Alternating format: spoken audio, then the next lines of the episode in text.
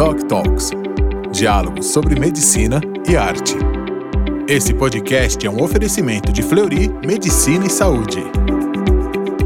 Olá, sejam muito bem-vindos ao Doc Talks. Eu sou Manuel da Costa Pinto, jornalista, crítico literário, e tenho comigo aqui, como sempre, o médico do Fleury, Augusto César de Macedo, curador deste podcast. Tudo bem, Augusto? Tudo bem, Manuel? E com você? Tudo bem também. Maravilha. Hoje a gente vai falar, Manuel e ouvinte, sobre uma pandemia, mas dessa vez não é sobre coronavírus não. Trata-se de uma doença que afeta 300 milhões de pessoas no mundo, segundo a OMS, a obesidade. Ela é definida como um acúmulo anormal ou excessivo de gordura no corpo, num grau capaz de afetar a saúde. Uma preocupação global, relacionada a diversas questões, entre elas até a fatores políticos, econômicos, sociais e culturais. É interessante notar que o cérebro humano, que evoluiu de indivíduos que consumiam energia para caçar e fugir de predadores, não parece preparado para resistir à tentação da mesa e ao conforto do sofá. Certo, obrigado pela apresentação do nosso tema de hoje, Augusto. E como será que podemos mudar esse quadro? O que as artes, a literatura, até mesmo o cinema, nos ensinam sobre o problema? Eu apresento então nossos convidados que nos ajudarão a pensar sobre isso. Vamos conversar hoje pelo lado da medicina com Márcio Mancini, médico endocrinologista, metabologista, chefe do grupo de obesidade do Hospital das Clínicas da Faculdade de Medicina da USP. Muito bem-vindo, doutor Mancini. Obrigado, Manuel. Conversamos também, pelo lado da literatura, com a escritora Cíntia Moscovici, que também é jornalista, mestre em teoria literária e autora dos volumes de contos Arquitetura do Arco-Íris e Essa Coisa Brilhante que é a Chuva, entre outros livros, além do romance Por que Sou Gorda Mamãe, uma narrativa que aborda, de maneira muito bem humorada e irônica, o tema do nosso Doc Talks de hoje. Muito obrigado, Cíntia, por aceitar o nosso convite. Ah, é um prazer, Manuel. Obrigado pelo convite. Obrigado a todos. Muito bem, então começando o nosso papo aqui, vou perguntar para o doutor Márcio Mancini. Vou fazer para ele a primeira pergunta. Né? A gente falou sobre a tendência crescente da obesidade no mundo.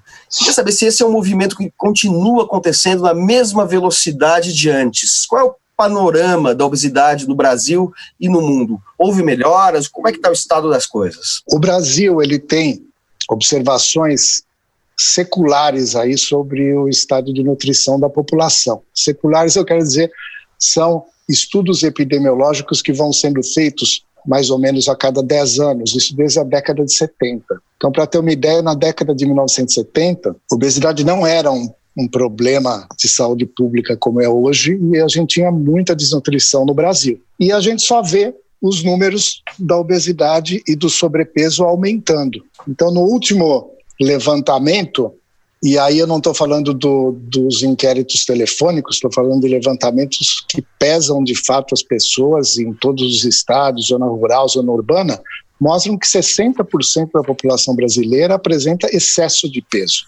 E mais ou menos 25% das mulheres e 20% dos homens apresenta obesidade. Isso vem acontecendo no mundo todo. Obviamente, num país mais pobre, num ritmo menos acentuado, e países como México e Estados Unidos já estão atingindo aí um, um platô aí com quase 40% da população com obesidade. Perfeito. Agora eu vou passar a bola para a Cíntia Moscovitch. Cíntia, por que, que você resolveu abordar esse tema no seu romance Por que Sou Gorda Mamãe?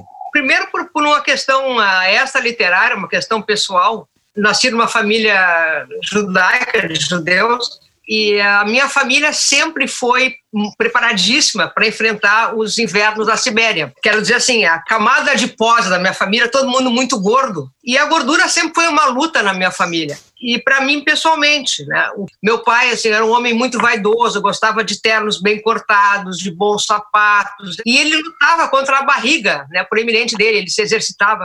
Eu vi aquela luta dele e eu claro que eu herdei a luta dele, herdei a luta e a barriga dele. E, e, foi uma questão pessoal da minha vida inteira lutar contra, contra a balança. E me interessei desde cedo por, por ler, por escrever. E claro que a luta contra a balança virou uma questão secundária, mas e uma dor sempre primária, sempre presente, né? o físico, o disforme do gordo é uma coisa é uma coisa horrível. E um professor meu muito querido, Luiz Antônio de Assis Brasil, um escritor aqui do Sul, me disse uma vez: Mas escuta, por que, que tu não fala sobre, sobre essa questão da obesidade, sobre o corpo disforme, sobre o que é de terrível para um gordo amarrar o sapato, provar uma roupa, passar uma roleta de ônibus? sentar no, no, assento do meio do avião, então, o gordo senta no, no assento do meio do avião e sobra gordo para os lados, né? É uma dor moral muito forte. E eu então me dispus a fazer isso, a escrever sobre essa dor, a dor moral de ser gordo. Ninguém, ninguém dá bola para isso, né? Das grandes tristezas da humanidade, as grandes dores da humanidade são as grandes, são as, as dores morais, o sofrimento, a tristeza, a pobreza, a traição, né? E ninguém lembra da, da dor de ser gordo. E eu quis lembrar. Aproveito para só fazer uma observação. Você mencionou é, o, o Assis Brasil, que lidera uma oficina literária com vários escritores, várias gerações de escritores brasileiros em Porto Alegre.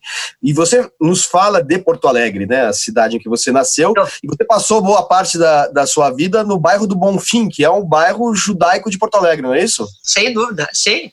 Nascida e criada no Bonfim, né? Comendo varenicas, comendo toda aquela classe de carboidrato, assim, bem, com muita gordura, no bom fim. A comida dos judeus askenazitas, que são do leste europeu, Ucrânia, Rússia, Polônia, né? Então, o seu ah. livro tá cheio de vareniques, gefilte fish, borscht, é, uma, é um passeio pela culinária do leste europeu. Não, diga, mas é uma culinária deliciosa e muito rica, muito, muito, muito calórica, justamente para enfrentar aqueles invernos rigorosíssimos, né? Não cabe muito bem nos trópicos. e a gente engorda, né? Fazer o quê? Eu aproveito, então, uh, Cíntia, essa sua observação de caráter mais autobiográfico para passar, fazer uma pergunta para o doutor Mancini. Que medida, aquilo que o Augusto falou na apresentação, nós nos descolamos das nossas necessidades evolutivas, ou seja, de transformar a comida apenas em alimento, em energia, para transformar a culinária ou a comida em culinária, em gastronomia, e isso acarretou um desbalanço na nossa trajetória enquanto, enquanto homens, enquanto civilização, enquanto seres humanos. Sim. É, nós, nós hoje cada vez menos nós comemos porque temos fome. Eu acho que a maioria de nós não lembra a última vez que realmente teve fome e comeu porque estava com fome. A gente come pelo prazer, pela recompensa que aquele prato nos dá. A gente come porque está no horário de comer, está na hora do almoço, eu vou almoçar. Você, você não espera sentir fome para comer. E, e, vários levantamentos mostraram assim que o primeiro motivo da escolha de um alimento é a satisfação pessoal, o prazer hedônico que aquele alimento traz para a pessoa. O fato desse alimento ser saudável ou não ser saudável está ali no final da lista, pelo menos para a grande maioria das pessoas. Mas eu achei muito interessante o, o que a Cíntia estava nos contando aí sobre essa questão da história familiar, porque a gente não herda só a genética, a gente herda, herda a genética, herda o ambiente também da família. Né? Então a família acaba se acostumando a, a comer de uma determinada maneira, isso é, é, é, cultural, mas tem essa parte genética. Eu acho que tem muitas pessoas que compartilham do mesmo ambiente, comem os mesmos alimentos e são protegidos geneticamente de ganhar peso. Então, o, o, os magros não são pessoas que se exercitam muito e que têm uma alimentação saudável. Na sua maioria, são pessoas que tem um ambiente compartilhado com, com pessoas que têm excesso de peso, só que eles têm uma genética que os protege de ganhar peso. Os magros não podem ser normais, isso é uma coisa, é uma injustiça da natureza, doutor. Eu queria perguntar para o doutor Márcio também sobre outros fatores, fatores econômicos, fatores sociais e fatores políticos que são mencionados hoje em dia para explicar a gênese da obesidade dessa forma tão global, como está acontecendo agora. Quais seriam esses fatores, doutor Márcio? Então, o problema da obesidade é um problema multifatorial. Primeiro que considerar a obesidade uma doença digna de ser chamada de uma doença médica, isso tem muito pouco tempo. Eu, na época que eu me formei ali no, no final da década de 80, a obesidade não era considerada uma doença. Eu não tive nenhuma aula sobre obesidade no curso de medicina. Então, esse conhecimento evoluiu de alguns anos para cá, à medida que nós começamos a entender melhor como é que o nosso organismo funciona por dentro e os fatores que podem levar a ganho ou perda de peso. Mas o problema da obesidade ele é multifatorial. Primeiro, pelas, por essa questão de aceitá-la como doença. Se a gente olhar nas chamadas comorbidades ou doenças que estão associadas ao novo coronavírus, obesidade está lá no final da lista, porque ninguém coloca código de doença em, em pessoas que morreram eh, e que, e que tinham obesidade. Diabetes entra, problema cardíaco entra, é, mas obesidade não. Quando você vai ver 10, 15% dos pacientes que, que tiveram fatalidades por causa do Covid-19 é, apresentam obesidade, mas a gente sabe que a maioria apresenta, 7 em cada 10 nas UTIs americanas. Mas quando eu falo que o problema é multifatorial, ele envolve ter um bom transporte público para usar menos o carro, ter menos violência urbana, ter uma iluminação adequada, ter parques próximos das casas das pessoas, envolve o marketing dirigido para crianças, que hoje é muito forte, né? Uma criança assistindo um programa infantil vai ver propaganda de um monte de alimentos que são inadequados para ela consumir, e esses alimentos são colocados nas prateleiras mais de baixo do supermercado para a criança conseguir alcançar e jogar dentro do carrinho da mãe. Então, é, é, um, é um marketing bastante perverso quando você pensa. A gente vê que envolve muito mais do que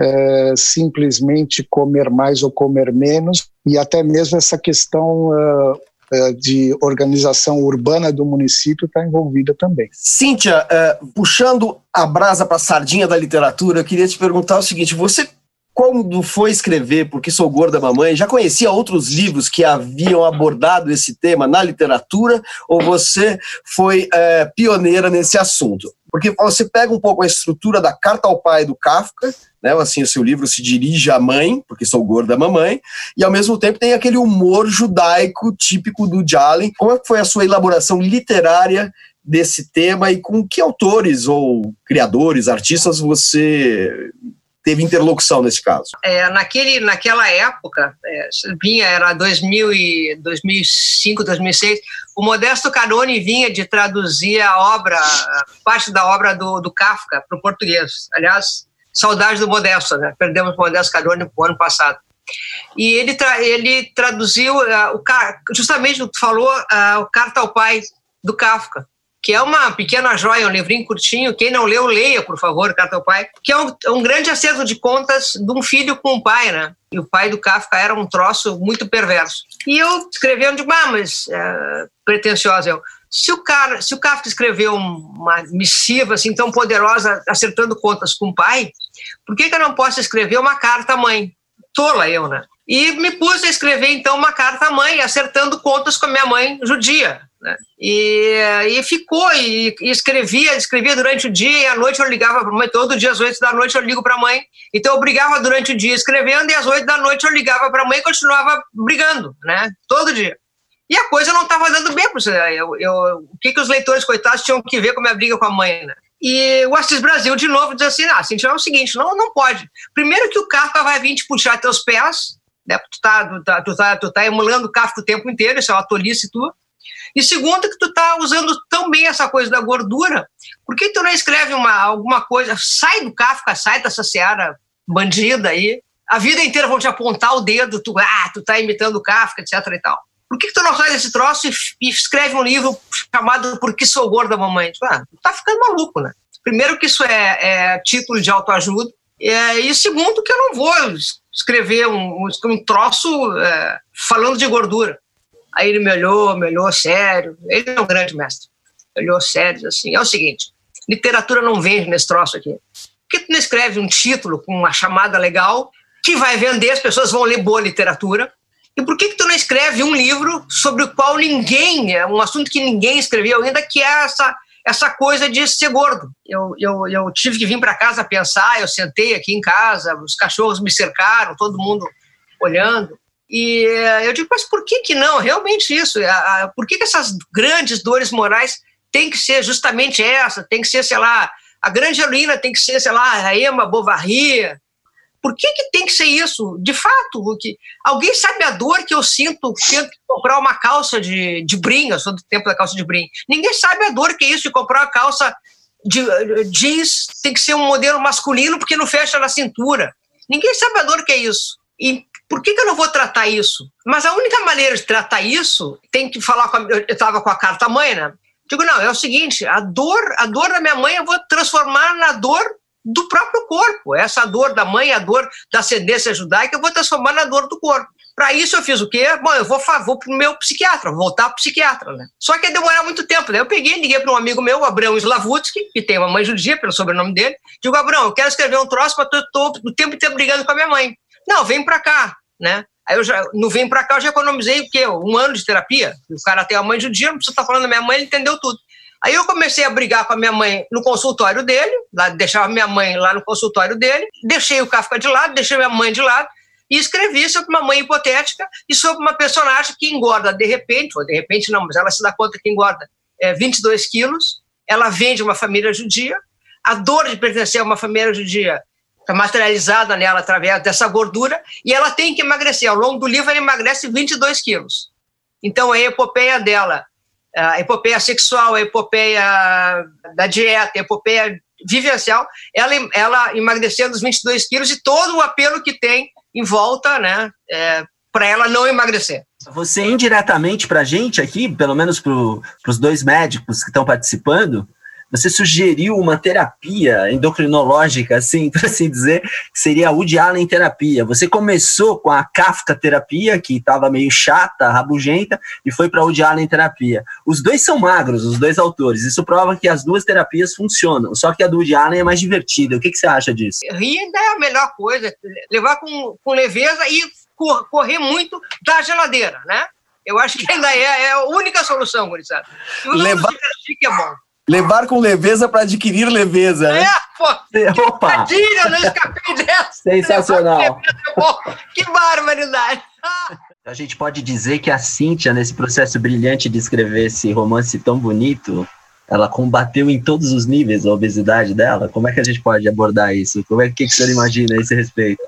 É, Trabalhando verdade. com literatura e ficção. A única parte que, que, é, que é bastante ficção é essa perda de 22 quilos, que não é fácil perder 22 quilos, né? São exceções os pacientes que espontaneamente, assim, só com mudanças de estilo de vida, conseguem esse feito, né? Quando a gente vê aquelas páginas em, em revistas ligadas a esporte, de pessoas que perderam 50 quilos, agora são veganos e correm cinco maratonas por ano, isso é a exceção da exceção da exceção, é aqueles case reports para publicar numa revista como uma coisa muito rara. Doutor, o livro começa é, com ela numa consulta no endocrinologista, doutor. Ela está no endócrino e o endócrino diz para ela que ela engordou 22 quilos. Aí começa a comparar os 22 quilos a tabletinhos de, man de, de manteiga, a cortes de picanha. Aí o endócrino pesa ela toda semana, é um martírio. Ela não, não, é, não é tão espontânea assim. Ela vai de livre espancada à vontade para o endócrino, que martiriza ela, doutor. Mas ela emagrece. É, esse é o problema que muitos serviços de endocrinologia ainda não absorveram essa questão de empatia com o paciente com obesidade e como que você deve abordar esse problema. Né? Eu vou defender o serviço de endocrinologia. Doutor, é assim, ó, não tem nada, não, não é um problema de empatia do médico com o paciente, é um problema de empatia do paciente com a geladeira. Não tem como tornar mais palatável, é um trocadilho meio horrível, mas não tem como tornar mais palatável é, uma dieta que o senhor vai reduzir calorias. Então, o endócrino pode ser amigo, pode ser simpático, pode ser caloroso, mas ele não tem como, como tornar melhor a coisa. É um pavor comer alface, é isso. Não tem. Então, eu vou defender a sua classe, vocês estão certos. E a gente tem que se adequar. O que eu posso fazer? É, há 50 anos atrás também, a gente tirava o sal das pessoas que tinham pressão alta e elas também achavam que a comida ficava horrível quando, quando tiravam o sal. Hoje tem remédios para hipertensão aí que você pode escolher se eu quero é, entre 10 classes de antipertensivos qual, quais que eu vou tomar. Um dia vai chegar a vez da obesidade também de ser tratada como uma doença como a hipertensão, diabetes. Lembrando que a gente está à distância por causa da, da pandemia, né? Estamos todos em quarentena, doutor Márcio. O que que o senhor sugere para que a gente lide melhor com as nossas compulsões alimentares, todos isolados em suas casas? compulsão alimentar tem um código de doença para compulsão alimentar, que é um transtorno de compulsão alimentar. Esse é o nome que se dá. É como um transtorno alimentar. Quando nós estamos lá no ambulatório orientando os residentes, às vezes o, residente fala assim: esse paciente ele é compulsivo. Eu falei, por que, que ele é compulsivo? Ele é compulsivo porque quando ele vai na churrascaria ele come muito, mas todo mundo quando vai na churrascaria come muito. Compulsão alimentar é algo de não conseguir resistir e perder de fato o controle. Então, eu diria que a, que a melhor forma de controlar é colocar em casa as melhores coisas possíveis e não, e não comprar aquilo que a pessoa tem um, um drive por, por comer uh, em exagero. Eu acho que essa é a, é a melhor forma, tirar da frente aquilo que não é, que não é bom e que vai levar uma perda de controle. Esse tirar da frente o que não é bom é aquilo que é, é, não é bom porque é prejudicial à saúde ou porque é aquilo que é a preferência alimentar que é, alimenta a compulsão? São as duas coisas. Na verdade, você imagina um, um chocolatra que enche o seu armário de chocolate. Não é que nós vamos proibir o chocolate, mas o ideal é não ter uma quantidade que vai, que vai levar a um exagero, principalmente nesse, nessa época de confinamento em que as emoções estão muito afloradas. Cíntia, como é que você está lidando com a quarentena, a, a, a pandemia? Está trocando a geladeira pela biblioteca? É o que eu tenho feito, só que a geladeira tem vencido. Mas mas para minha sorte eu tenho aula de fitness, então eu faço aula de ritmos, aula de zumba, faço aula de boxe, eu tenho atividade física, então a gente faz por é, a gente faz por Zoom agora tem aula de step virtual. Então agora eu vou fazer, a gente faz muito exercício. O que é uma boa coisa também, né? Dá para compensar um pouquinho, pouquinho, pouquinho, porque a geladeira é pesada, né? Perfeito. Algum livro obra de arte, filme que aborde o tema, vocês teriam alguma dica para nós é, sobre alguma personagem que, por ser obeso, encarna, ajuda a entender esse fenômeno? É, vocês têm alguma, como são, se dedicaram a isso de alguma maneira, por, pelo viés da literatura ou pela medicina, pelo viés da medicina? Tem alguma dica de representação literária, cinematográfica, que tenha é, abordado esse tema? Uh, um livro muito bom agora que eu peguei para ler, da Todavia, a Isabela Figueiredo, o nome é A Gorda, o título do livro. A Gorda, Isabela Figueiredo, é uma graça é uma outra gorda muito simpática, muito querida, como todos os gordos, né?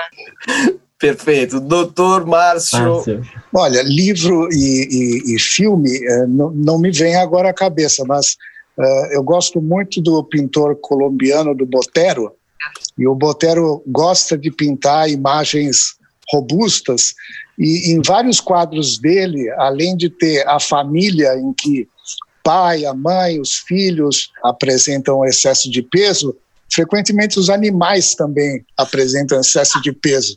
Então eu já usei um quadro dele que eu acho que é a família e tem um gato, tem um gato num canto assim que tem excesso de peso. Eu falo, olha, então não é só a genética que é importante, o ambiente também faz parte porque o, o gato também tem excesso de peso. E isso acontece. Animais de pessoas que têm excesso de peso costumam ter mais excesso de peso do que animais de pessoas que não têm. Perfeito. Então, com essa referência ao pintor colombiano Botero, a dica do livro A Gorda, da Isabela Figueiredo, da Cíntia Moscovici, a qual eu acrescento o próprio livro da Cíntia Moscovici, que é Porque Sou Gorda Mamãe, a gente encerra esse podcast de hoje, do Doc Talks, agradecendo a presença do Dr. Márcio Mancini, da grande escritora Cíntia Moscovici e do nosso curador Augusto César de Macedo. Muito obrigado pela escuta de vocês, pela atenção de vocês. Até o próximo Doc Talks. Esse podcast é um oferecimento de Fleury Medicina e Saúde. Fleury, a gente cuida, você confia.